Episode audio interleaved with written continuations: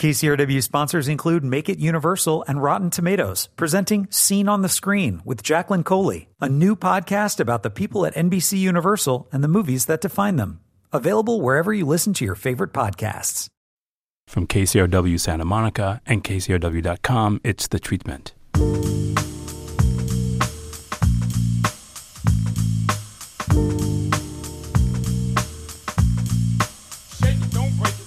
It's The Treatment. I'm Elvis Mitchell. The last time my guest was here, he was here smoking. I actually did that at the Peninsula Hotel where you were smoking. I see your cigarettes nearby. He's two-time Academy Award winner. I still think of him as being a comedic actor, Sean Penn. His newest documentary for Paramount Plus is Superpower. First of all, I can't thank you enough for being here. It's great to have you here as always. Great to be here. And it's a movie that really demands your attention because you do so many interesting things in it. For one, you never change the timbre of your voice for the voiceover. It's really very matter of fact. You don't make anything dramatic. You don't do any dramatic readings of, of that stuff at all. I want to ask you about that choice because it's a very specific and deliberate choice, isn't it? Yeah, it is a deliberate choice. It's a feeling of not wanting to get in the way of this bigger story. Obviously, the you know part of the approach was going to sort of offer people to jump in the backpack and go on the trip and to sort of personalize what the experience was in a way that would allow that would create the familiarity. Not an academic perspective but just kind of learn watch listen and reflect as you go. So the voiceover i found that the best time and place for me and it's one of the kind of crazy advantages of new technologies was that I, I recorded it all.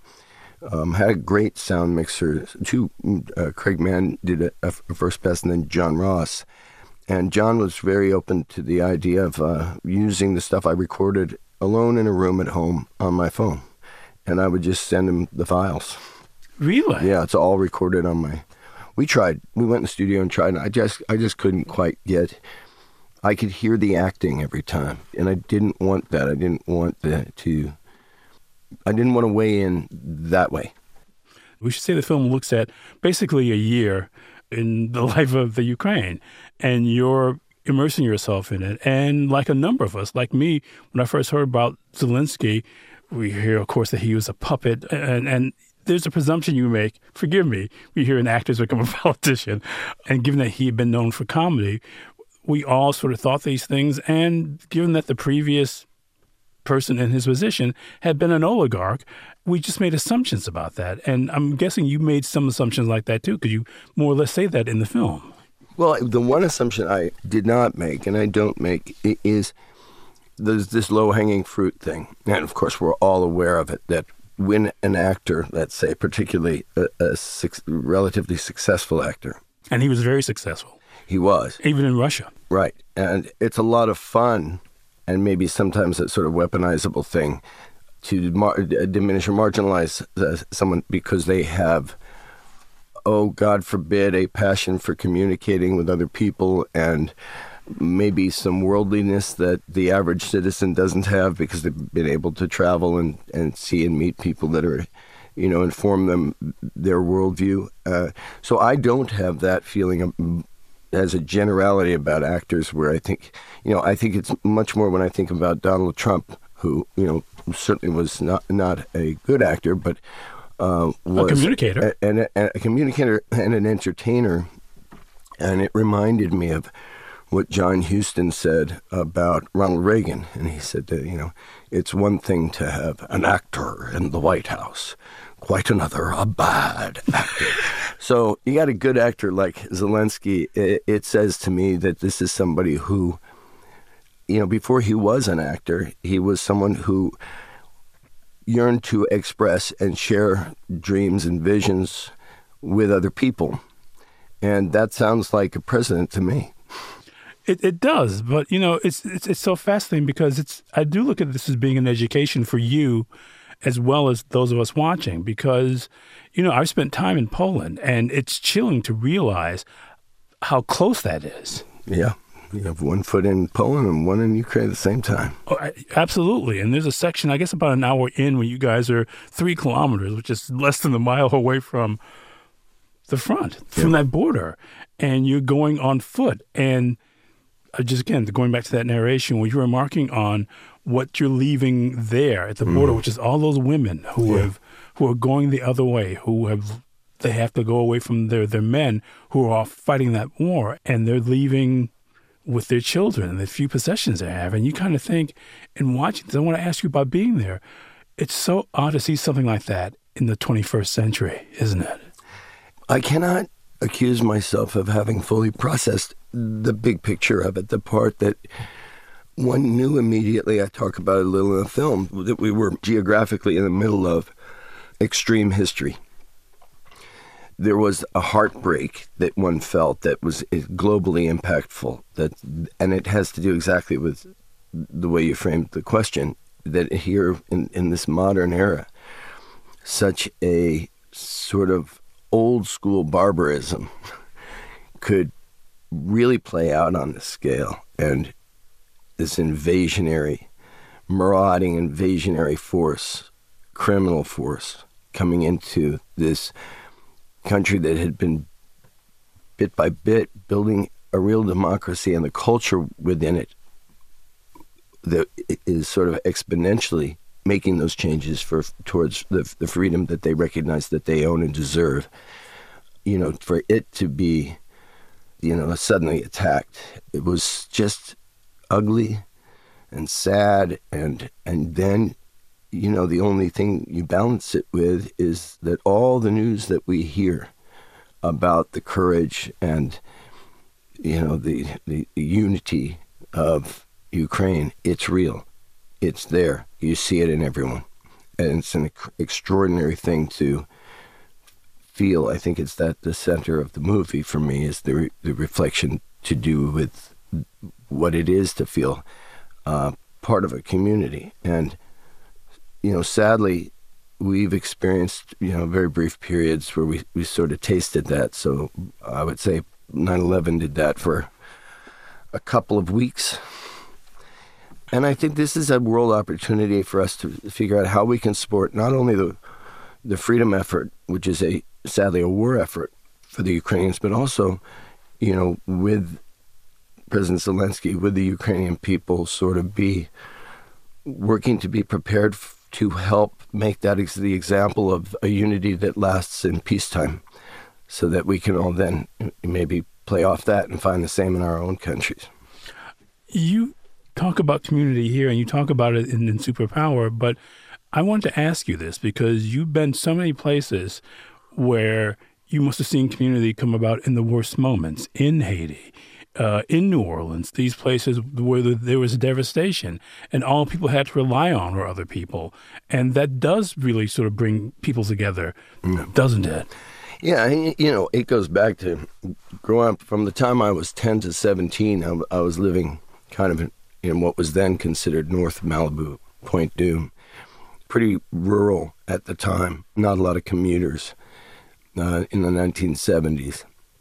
And every five years, still to this day, uh, we, we get a big wildfire. And for, for, a lot of us, it's the only time we ever smile at our neighbors, you know.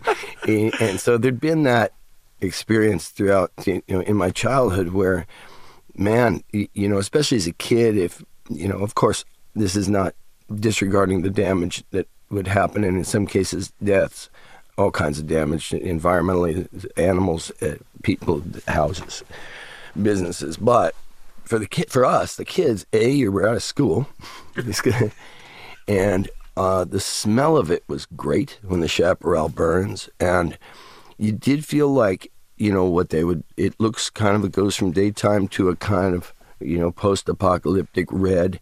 And you're in a it's like a dream world. And you mix that with people suddenly reaching out to help each other and you see that all, you would see you we'll see it again we, we see it every time the fires happen and you'd like to say what's my role like what's, what's my role here and we want to keep this feeling going it's a better life and and if we can do it when the fire is there, or we can do it when the fire is not there. Um, I, guess that's the answer to getting out of the law of the jungle and just wanting to tear each other apart all the time. I remember I was living in New York uh, around 9 11. I remember what it was like when people would give each other cabs. And there was this sort of sense of, and you would go to look at the Times every day to see who was being reported on as being missing. And, and you were looking for hope that you would find in, in, other people. You felt like a citizen of, of a place rather than a resident of it. That thing, I think, that links you to all these places is you are in that best sense a global citizen. You you look for places where you can connect to people in that way and get past the politics and get past the institutional behavior and see what makes these places, what makes Haiti what it is, what is it that makes Ukraine what it is, mm. what is it that makes New Orleans different from any place else in this country. Mm. I think there's a part of you that's curious about those being connected to community in that way, isn't there? I think increasingly so. You know, sort of long past due that that uh, layer of the onion gets peeled enough. There's a BB King, line about I had to play an A chord once for a half an hour before I heard it. And I've heard the A chord of community. I've discussed it. I might have even preached it throughout my life, uh, but not really lived it. And I think of this with, you know, the film Superpower is as much about Ukraine as it is me wanting to join a conversation. Let's say, in particular, with right now, just the way things are trending, in particular with young, well, not so young Republicans in the country, or conservatives, I should say. And I, I think that there are different times which different schools of political thought, some of which we know are hardwired from the way people are raised and what their parents believed and the neighborhood they come from, and others that come from economic pressures and others that come from being seduced by the way either populist leaders or certain media frames things. And while I can argue there are nearly as significant problems on the far left in the in, in where we are with the extremes, I think that now where the conservatives we are seeing are starting to fade back from what had been an initial great amount of support for the U.S solidarity and, and resourcing of uh, Ukraine. And I, I think it's analogous to when we watch a great football player running the ball downfield, and there are 20 times where it's he's absolutely going to be taken down and probably seriously injured if he doesn't yield at some point his body to that fall and hold on to that ball to, to go into the next down. But we all know those images are indelible, and we see sometimes in slow motion. The magic of that courage to believe you're going to get past this one too, and then they do, and they escape that tackle, and they jump over, and and why do they do that? They do that because, in the athletic sense of their vision, there is a commitment to the original idea a belief that this ball can get over that goal line. And someone who might be equally athletic but doesn't have the courage of that mindset to fail tremendously in the belief. And then we see over and over in so many parts of life where when someone puts the belief ahead of the fear of failure, it's sustainable. I see what's happening with the conservatives as fearful of the tackle and not a courage that holds on to the belief that they out loud shared only a year and a half ago. They also, with us, we put our Ukrainian flags outside. That was bipartisan. That's an opportunity. Because Democrats certainly have that thing too. This is not it's not only Republicans who who find an era of cowardice. And so, why not all just say, okay, on this next play, starting today, let's let's go for goal.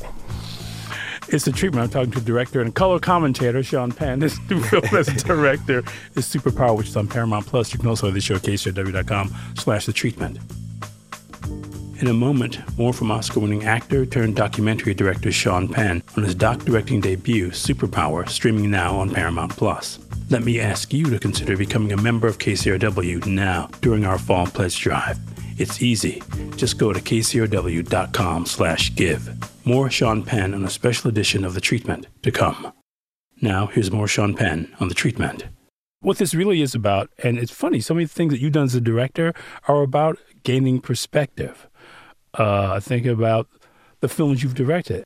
These are characters who often start and end alone, who have to gain perspective. And I, as you were talking, I was thinking there's a, a section with a young soldier that almost bookends the film where he talks about being afraid about the lack of courage that he thinks Zelensky has. And by the end of the movie, a year later, he sees, he goes, he's great. I wouldn't want to say exactly how he puts it, yeah. but he says he's great. Yeah. And, and, and that's what we're talking about.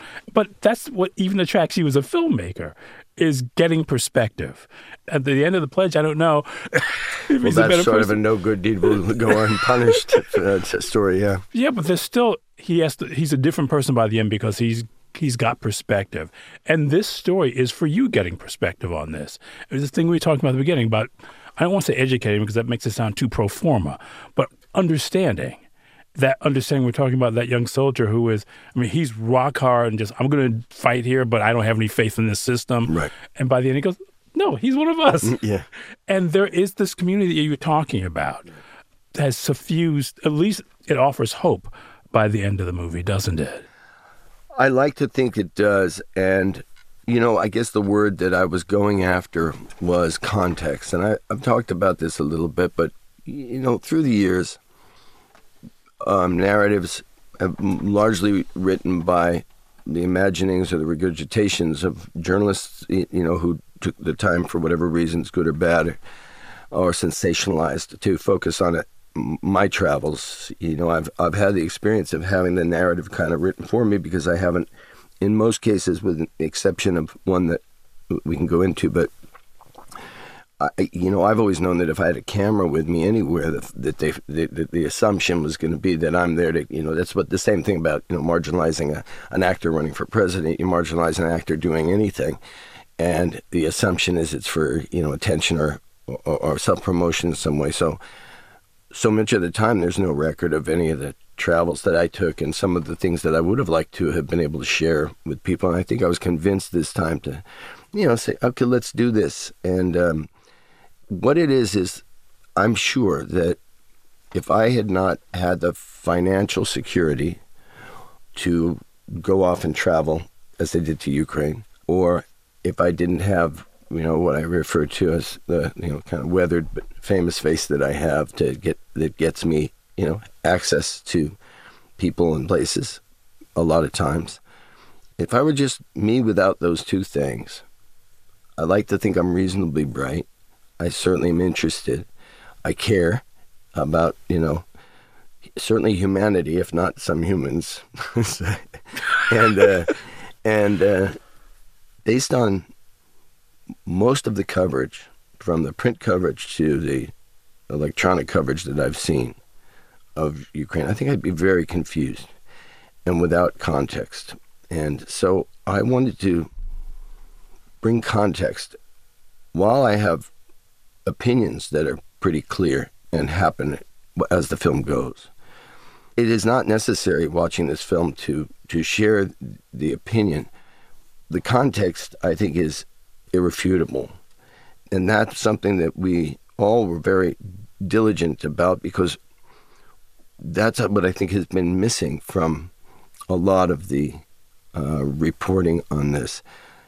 And there are some big issues that really should be put on the record more strongly. You know, I, I mean, I, I think not enough people know that the United States pledged in writing to uh, the, the Budapest Memorandum, whereby, in essence, if Ukraine gave up what at the time was the third largest nuclear arsenal in the world, if they would give that up in an effort for deproliferation, we would assure them that we and Russia and others assure them that there can not only not be any invasive action militarily, but even the threat of it would summon all for the force of NATO against that invader. And we've broken the deal. And I don't know how we go back to other countries as a representative of deproliferation if we've already done that. So those those are some of the I mean, things that we need to be you, reminded you, of. You throw me back to Chile and, and in effect doing the same thing there, but rather than go over all the sort of broken promises that we've we've offered up to people in that way, what I will say is that you when you were talking about context, I just immediately flash back to Colonel Vindman talking about what should have happened there, because that that moment when he was testifying was so politicized. Yeah. That we weren't allowed perspective what yeah. he had to offer, what he had to say. And he was so, not only was he defending himself, but then after, you know, coverage had come up, then there were attacks on his, on his position. And he was trying to be matter of fact about it. So I think he get, was he was prescient on it. Yeah. Oh, completely. But this is what happens so often in this film, and, and I want to ask you about that because when you make a documentary, sometimes you start to make one thing and you get something else, and there's so many cases in this film where we see that with perspective, with that point of view, that that piece of information that was missing. And and this film to me is weirdly like a detective story. This accretion of information, picking up one piece after another. And I wonder if that was part of the fun is not the word I want to use, but in putting the story together that you got to see that you're actually building this thing that's about information and about the information that offers a lot more of a point of view than people might have had. I think that it, maybe it's an oversimplification. And you had said the fun of, and I think that there's something in that, in that I always find myself much more, this again, this is simplification, but interested in the question and the answer, right? And that's true with fiction as well as with something like this, which, and it's my first time directing a documentary, and I don't know that I would know another way to do it. You know, there are so many exceptional documentary filmmakers out there making things that I would not know how to make, and I, I guess it's just as simple as saying, well, what what's the gap? What am I not seeing in documentary film that that I can do, maybe particularly well? I hope it's not personalized in that it's Sean Penn's personal. That's as relevant as as whatever part of it gets some eyes on the film and as uh, problematic as what keeps eyes off of the film, uh, some eyes. But it can be whole unto itself. But if if I just go in with what value added I can be, and you know there are around twenty documentaries on the same general subjects, Ukraine. Uh, and I think only one other has gotten distribution. And I've seen, for example, Evgeny Afineevsky's movie, uh, which is the companion piece to the extraordinary Academy Award nominated film he made about the 2014 uh, Maidan Revolution, uh, Winter on Fire, that Netflix was good enough to, when the invasion happened, to put free on YouTube around the world, and really an important movie.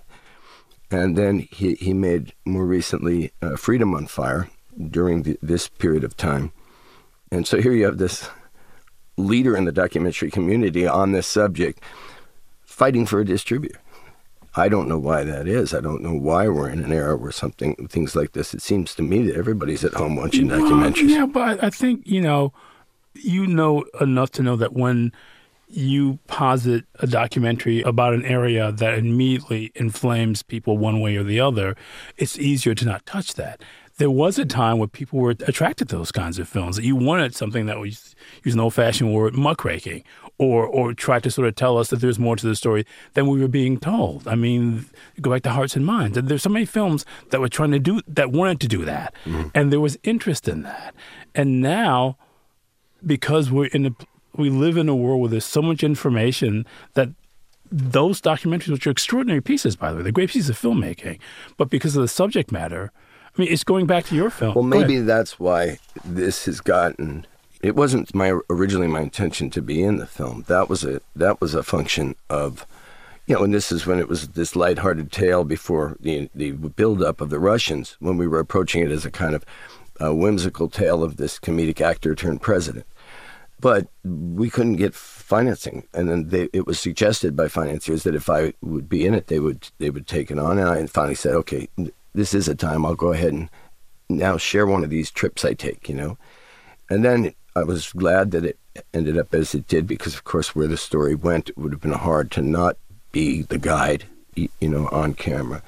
But I, I like to think, I hope that what's different about this also is that it directly addresses the too much information society problem.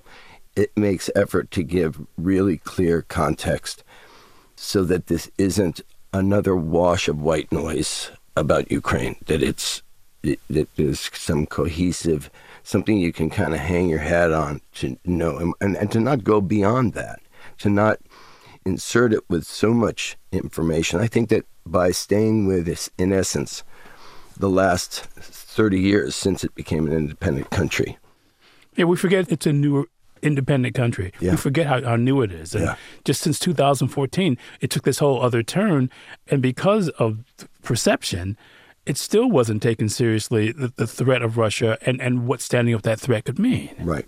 And yet, it was taking itself seriously in the threat of Russia, and it was taking itself seriously as being kind of new blood, new, fresh perspective on the value of freedom and democracy. This wasn't the country that had lavished or expected it their whole lives. And having been under the thumb for so long, they have this the power of that innocent appreciation that we should look at them as leaders in the way that I think great leadership gives into and recognizes inverted leadership. And because they have that wonder at that thing that we claim to value, and we do value it, but we so take for granted what freedom is.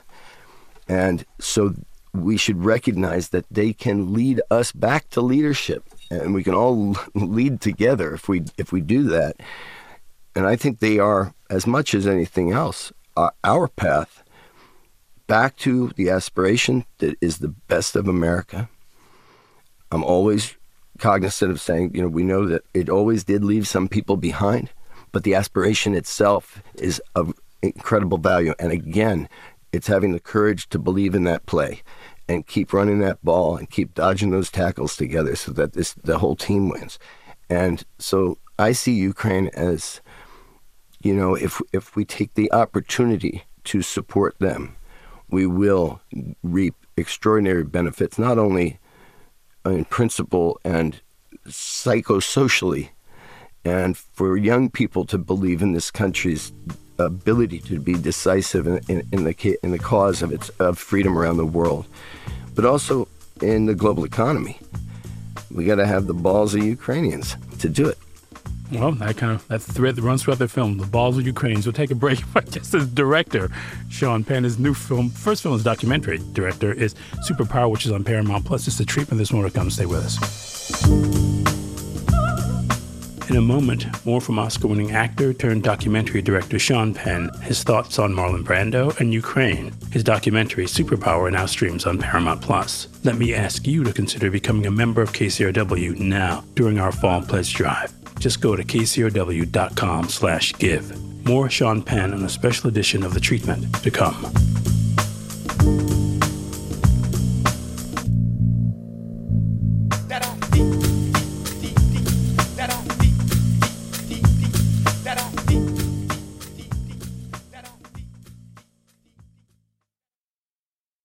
KCRW sponsors include Make It Universal and Rotten Tomatoes. Join Jacqueline Coley as she hosts a brand new podcast, Seen on the Screen.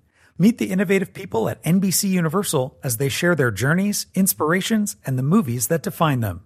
Each episode is an intimate and fun conversation about the impact of film. Seen on the Screen is available now wherever you listen to your favorite podcasts. Introducing the KCRW donation car, designed to be recycled this first of its kind vehicle will save you time, space, and hassle by disappearing. Enjoy the luxury and comfort of turning your underused car into a donation worth hundreds, even thousands of dollars. The KCRW donation car, already in your garage, driveway, or on cinder blocks outside your house. Act now at kcrw.com/cars. He's still here, Sean Penn. I haven't scared him away yet. It's The Treatment, which you can also hear at kcrw.com slash The Treatment. His new film, first film is uh, documentary director, Superpower. God, there's so much to talk to you about here, but I want to go back to these things that clearly attract you. I mean, just the quoting from Time of Your Life at the beginning and end of this, which is a piece that has huge emotions in it and is about coming to understand yourself and, and fighting to come to understand yourself, which is, you could say that about all of William Saroyan's work, that sort of battle to understand who you are, because as an Armenian American, he was constantly having to explain himself to people and hated having to explain people who didn't want to bother to learn what his history was, which. what this film is about. I want to talk to you about the first time you encountered that that piece. How old were you when you saw it or, or read it? I'm an August birthday, so I graduated high school at 17. I went straight from high school, having noticed my report card was not going to get me straight into um, a great law school, let's say, which is what I had dreamed of.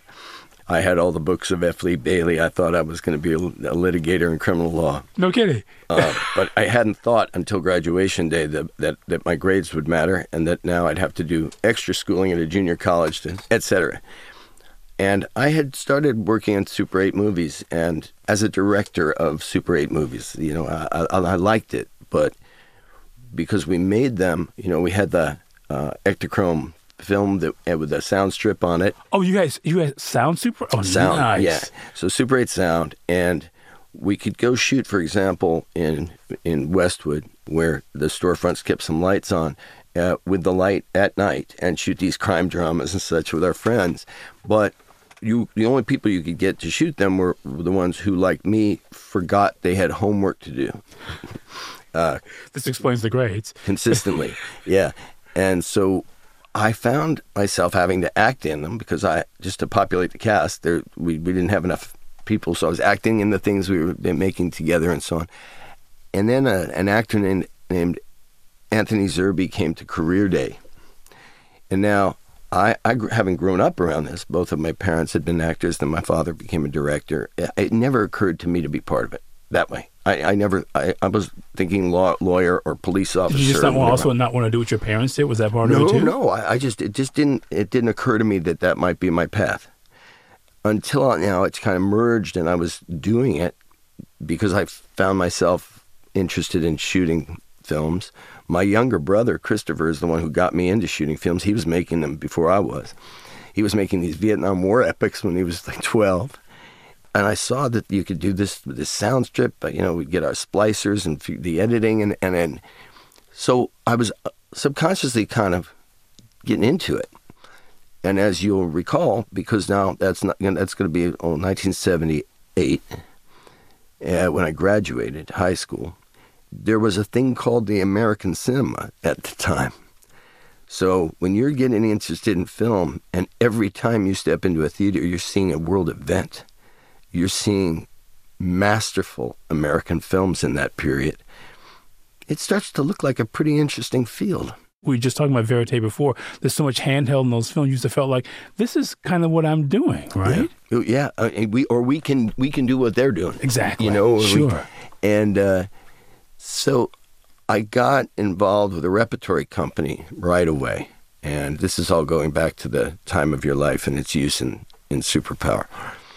And I got in an acting school. And I just became obsessed with it, with the whole world of it. In the, in the repertory company, one had to put in about a year of building sets and doing lighting and sound and cleaning toilets and selling tickets for, and to get to be a full member. And then, uh, and that was off in North Hollywood. And then in town. I was take I was going to Peggy Feury's acting class. It became my whole world. I tried to get an agent. I tried to do all that stuff. You know, you, I couldn't get a represent. I auditioned for every agent in town, but I was getting a good reputation amongst the other actors in in my acting class, and a lot of them were working actors and known, you know, very very talented people. And so I was getting introduced into some auditions without an agent through those kinds of things. And one of those led me to a production of The Time of Your Life that was being done at the Beverly Hills Playhouse, directed by a restaurateur. His name is Roy, and he had a place on Sunset called Roy's where I guess all the celebrities went. So he had decided he wanted to direct a play, and he had all these friends from this popular restaurant on Sunset that he, he was hosting people, and he got a bunch of famous people to be in this play. So my first job, it was an equity waiver production, so you don't get paid for that. But my first role in something was with all these people I knew who they were, and, and it was you know kind of a, a crazy group. It was a Penelope Milford, who had been in Coming Home, Jane Fonda, and she'd been nominated for the Academy Award. Bobby Neuwirth was in the cast, and Carlos Palomino, the boxer, and Marisa Berenson. And I can go on like that, and then, and me. So it was a big deal for me, a really big deal. Like, okay, I, I'm gonna, I'm gonna find my way in this world and business. And on the third rehearsal, we were rehearsing at the Actors Studio West here, and uh, on the third rehearsal, because I'm playing the, the newsboy in the Saroyan play. And I come in and I am required to sing When Irish Eyes Are Smiling. And I've done so on the first two rehearsals. And on the third rehearsal, the director said, Sean, uh, you know, just talk the song through today. And uh, I had a feeling this was going, and I got fired because when I sing, it damages people. and and and and that and I knew that that was true, but somehow I'd gotten through the re- audition and into this third rehearsal. Wait, you heard Carlos Palomino's ears? That's that's a, a feat. so, but when Samuel French was still up there, oh, sold, yeah. sold all the uh, playbooks that yeah. all, all, us actors would go when we were um, assigned a scene from a play. You'd go and pick up your copy of that play at Samuel French store, and I had the the playbook for the time of your life, and in it, I, I gather in some productions, not the one I was in, this quote that I've used in the film was he put it there as for the reader in the published version, but it's not part of the play. It's not part, yeah. There were a few productions I'd heard about where a speaker would come out and open the play by reading that. Really? That's kind of putting like the too fine a point on it. Perhaps. Uh, and also, in some ways, once you've read that, you're kind of, you're not going to top it. That's why I save it to the end on this one. Uh, and it, you know, oh, I think it's character building to get fired, but but the biggest benefit was that it introduced me to that, and I figured out a way to get it printed small enough so that I could keep it in my wallet, and did for years. So, and not only for me, I I had many printed, and when I'd travel, I would take these wallet size prints of that Saroyan quote, and if I met someone who I thought would value it, I would spread it, you know, and hand them out. You know, genuinely hit me in this case as the A chord that took BB King a half hour to hear. I knew it was the A chord all these years, but now it all came together. And so it really does represent, I'd like to say that I live by that thing. I aspire to, and I think I'm getting a little closer every day. Have you kind of graduated to the last stanza of it, which is the most beautiful part because it really is about almost all of human emotion. Yeah, I, I guess, yes, I, I, think I might be all the way through to that stage, but I have interruptions of great frustration with people where I'm less uh, elegant in my responses. It's so funny, by the way, it's a treatment. My guess who I know from the play Slab Boys, is Sean Penn. His film as director on Paramount Plus is Superpower. You can also hear the show at kcrw.com slash the treatment. I still think of you as a stage actor. Yeah, I guess I do too. And and when you said that, I just thought, I don't think I've ever mentioned to you seeing that play. And I wonder what your memories are of doing that. I loved it. I had a kind of crisis about acting in the theater that I, I may have overcome now, but I did a play uh, Sam Shepard had written a new play, and Sam directed. You were in San Francisco for a yeah, while, right? Yeah, we did it up in San Francisco, and there were a number of us in the cast who were very well known from movies or television. It, the theater is implicitly interactive, and even in my last plays in New York, last things that I had done, I could tell there was a lot of um, front row seat grabbing, and by that I mean the first several rows of people were not really theater goers or interested theater goers. They were looking to see the pores of celebrities. And you could feel that from the stage, and we'd become that kind of, you know, celebrity culture more and more. And it was disillusioning, you know, and, and it would take, I was, I think I'm sensitive to that stuff, and the energy of the room made it less appealing to, to work on the stage. And in San Francisco, we had, you know, probably two back rows of very devoted theater goers. There is that in San Francisco. But that play with all of the name power that it had, I think we had more Palo Alto tech people that, you know, sort of like that was the hot ticket to, you know, for someone afraid to ask their a girl out or a guy out or whatever they're doing. Uh, that was the hot ticket to be populated by people who were not really interested in the theater, and there were conversations going on while we were on stage. You know, are you serious? Oh my god! So I and I remember when I was in rehearsal, I had had a, a phone call from Marlon Brando.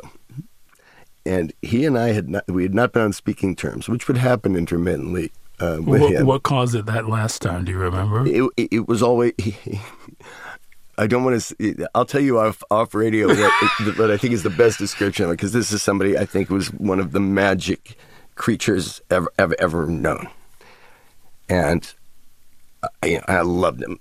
But when when the way it would recover when we had these riffs is suddenly call out of the blue and not mention that there'd been a riff what, what are you doing you know and so he hadn't known I was going to do the play because it had been almost four months we hadn't spoken and my phone didn't work backstage in this theater in San Francisco because it's all concrete walls and except once and uh, and it was when he called and he said what are you doing? And I said, Well, I'm about to open in a play. And he had a little quiet pause and he says, Doing a play for me would be like summoning up the Inquisition. and I came to feel that way after that production was over. But I think I've got it a little out of my system. I just saw a miraculous performance by Sean Hayes, one of the greatest. You said the Levant, the Oh Levant. my God! Watching him or Mark Rylance on stage just really once you make you just want to put your hands in the air and say, "Can I be an accountant?" It's so exciting and uh, extraordinary. You were talking before about freedom, and there's a section near the end where you're talking to Zelensky, and he's talking about coming here and what that did for him. I mean, we would take for granted what he saw, but there's a gleam in his eye. I like to think I can recognize acting when I see it, and I feel like that's not that's somebody who's actually what you might call a sense memory. That's somebody who's actually bringing something up from the depths of his soul, remembering what having his feet on the ground in New York to going out to run, what that did to him. Right.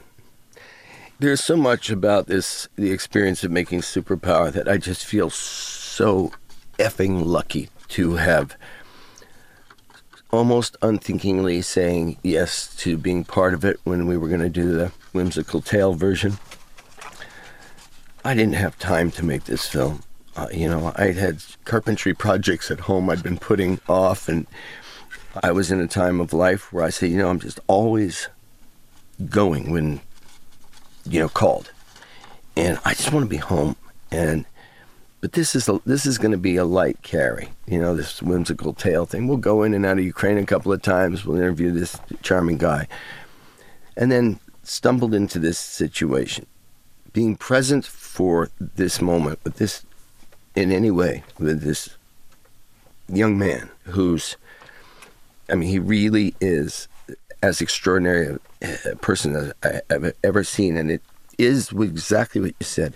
It's so genuine and extemporaneous. I remember saying to him, because it was really important to us, that he speak English in this film.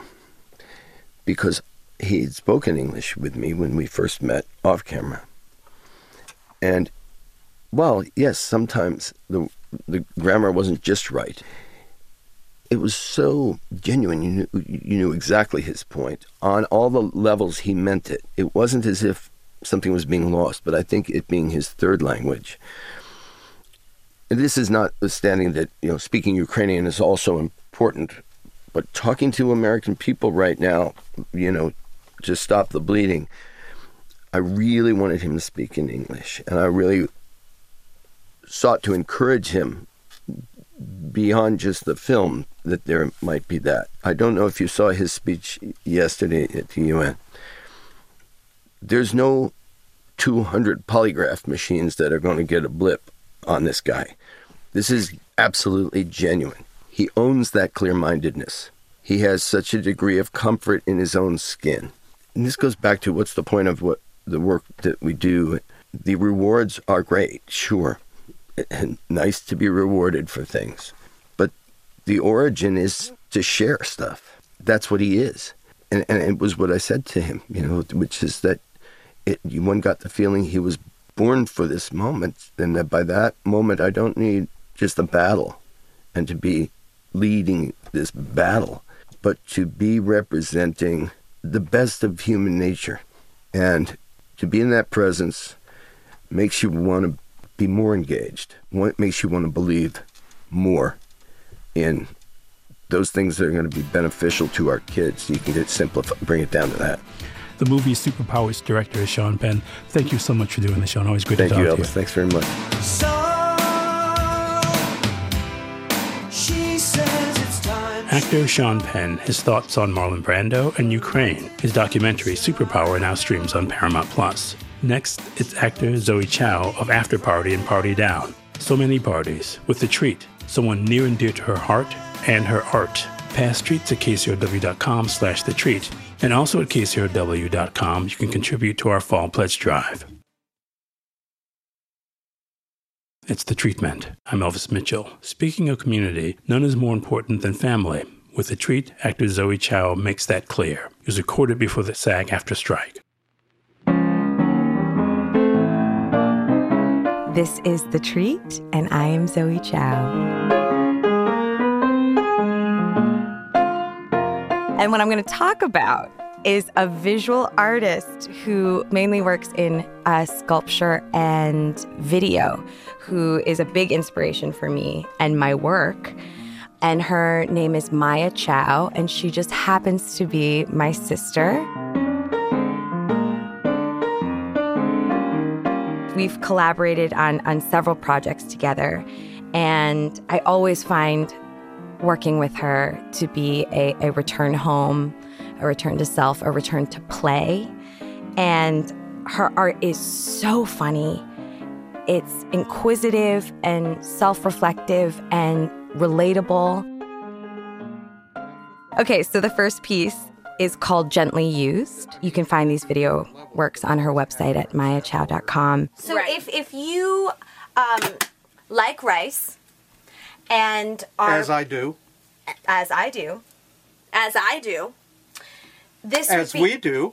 as we do, this would be and it's so much about play too you know and and we grew up playing together. We play so hard and so well together. And um, this piece actually we did christmas of 2017 and it was the thing that kind of pulled me out of a, a, a chapter of depression because i was really struggling with um, my career and, and understanding why I had dedicated myself to acting because so much of the job is actually not acting. I didn't know I needed to find my way back to the thing that, you know, to the reason why I'm I'm doing what I do. And gently used was yeah, where I found it back in the basement of our childhood home. okay. So this is fun, Maya. this is another kind of workout. it's called push and pull. Listen. Uh, and then the second piece is called What Draws Us Together, What Drives Us Apart. We shot all over Arizona, where our granddad lived, New Hampshire, where our, our grandmother lives, Rehoboth, Massachusetts, where our parents live, New York, where we used to share an apartment. And we brought to life our favorite scenes. Look, when I decided to do some writing, yeah, I think I've had it with acting. I, I can't handle another rejection now. Let, let's face it, I need to, you know, I gotta latch on to something in my life. You, you know, something with a future. I'm not 16 anymore. Yeah, we grew up on these these films and these ideas about what being a, a, a woman and, and a sister is. And it's it's a brilliant piece because it's it's not just the scenes, it's, it's the making of these things. And you get to see sisterhood really played out.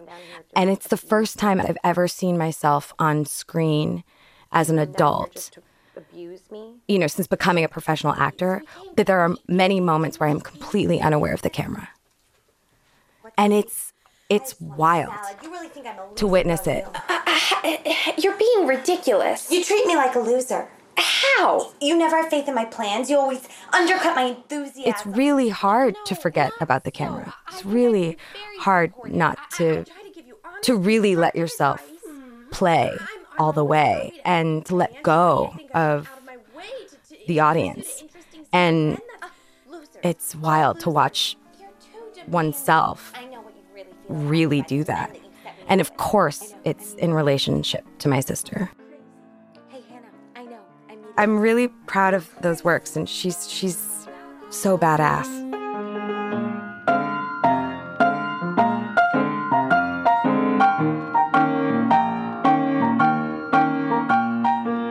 actor Zoë Chao of Afterparty and Party Down. Previous treats such as Timothy Olyphant starred Justified City Primeval on his favorite artist at kcrw.com slash the treat. The treat, moments of art that create inspiration and community from communicators of every artistic endeavor, and they're made possible by support of KCRW listeners. Join that community, contribute to KCRW's Fall Pledge Drive, and keep our unique programs thriving. Our community here, Rebecca Mooney produces and edits the show and is mixed by Katie Gilchrist. Thanks to Anna Buss and Laura Kandarajan for their help. To better days, everyone. I'm Elvis Mitchell. It's the treatment. KCRW sponsors include Make It Universal and Rotten Tomatoes, presenting Seen on the Screen with Jacqueline Coley, a new podcast about the people at NBC Universal and the movies that define them. Available wherever you listen to your favorite podcasts.